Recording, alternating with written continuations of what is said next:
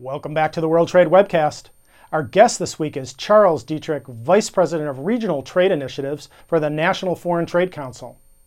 We're talking this week about the policy implications of the midterm elections on the nation's international trade agenda. Chuck, today I thought we could talk more about Exim Bank reauthorization. During its 80 year history, the Exim Bank has been reauthorized 16 times, all with broad bipartisan majorities.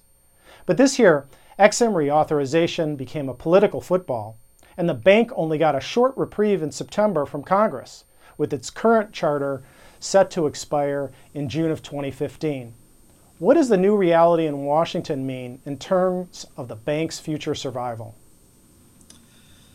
Well, you know, Exim has always um, it's there's been broad bipartisan support, but it's never been an easy effort. Um, it's there's a lot of misconceptions about Exim, and I think the way it's been treated shows what happens when when you focus on you know your political philosophy as a concept rather as the common sense practicalities um, of governing.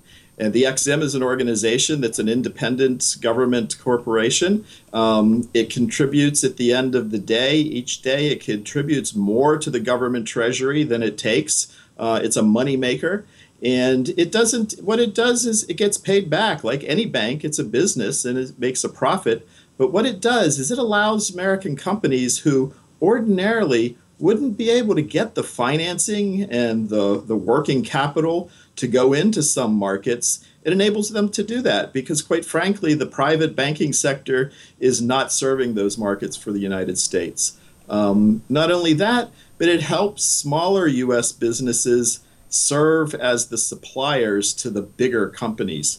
We hear that you know this is a bank of a handful of major multinational corporations, but the fact is that each of those major corporations, be it Boeing or Caterpillar, that make amazing products right here in the United States, they employ hundreds of smaller U.S. suppliers, and that takes that happens because of what the bank provides.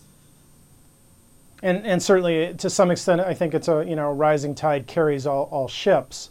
Exactly. Something that you alluded to earlier in the week also is, uh, you know, a co- potential competitive disadvantage if we don't have the Exim Bank with with s- nearly 60 other export credit agencies around the world. You know, what does that do from a competitive standpoint if the United States no longer has a similar agency?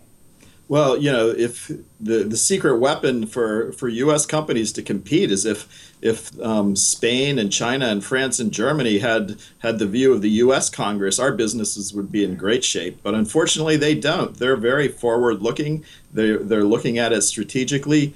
They're providing the the financing and the export credits they're joining, they're teaming, they're looking at how projects are structured in a global value chain, and they're working together to make sure that their companies, the companies of those countries, have a piece of bigger projects. Um, and I think that's not going to stop. That's just going to become more competitive. We're seeing how China is moving into um, larger and larger markets um, with financing. We're looking at Latin America and the, the need for financing there. And uh, the fact is that if Exim closes its doors, uh, that means many companies in, in each district of Congress are going to close their doors too. I, I, I think you're absolutely right. And you know, to use a, a, a, Washington term that gets bandied about a lot, let's talk about the optics uh, on the Hill. And, and again, particularly, we talked about this earlier in the week, particularly uh, with the, the Tea Party conservatives having really gone after Exim, how do you change those optics and maybe get some of those more conservative members to, to see you know, the value in this uh, for job creation, for American companies, and for the economy as a whole?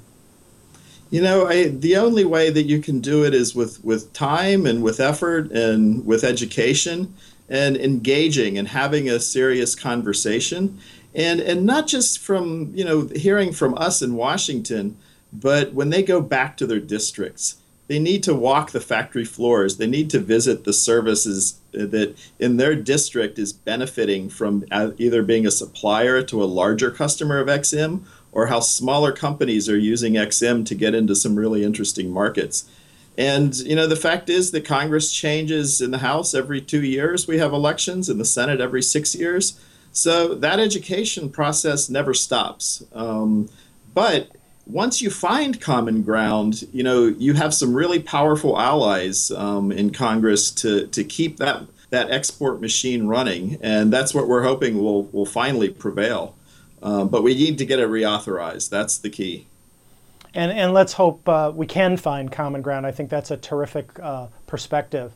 So that's I just want to put one little plug please, in, if you don't mind. Please. I have a, yes. a colleague organization here in our office. Um, that um, shares space with us is called the Coalition for of Ex for Exports, the Coalition for Employment Through Exports (CEE). So if you Google Coalition for Employment Through Exports, you'll learn all of the details of the importance of, of Exim and OPIC and TDA uh, and these agencies and how how so many U.S. companies are are using them and how that organization and, and all of us are, are trying to educate Congress on just the facts of the issues. I think that's a really good point, and thank you for sharing that with us. We'll also uh, show that URL here to our viewers as well. So that's all the time we have today, uh, but please join us again tomorrow as we continue our discussion with Chuck Dittrich on the implications of the midterm elections on the nation's trade policy agenda. For our latest schedule of upcoming webcasts, subscribe to us with any of the links below and bookmark this page. All of our previous webcasts can be found right here at thinkglobal.com slash webcast. And thanks for watching. Thanks, Greg.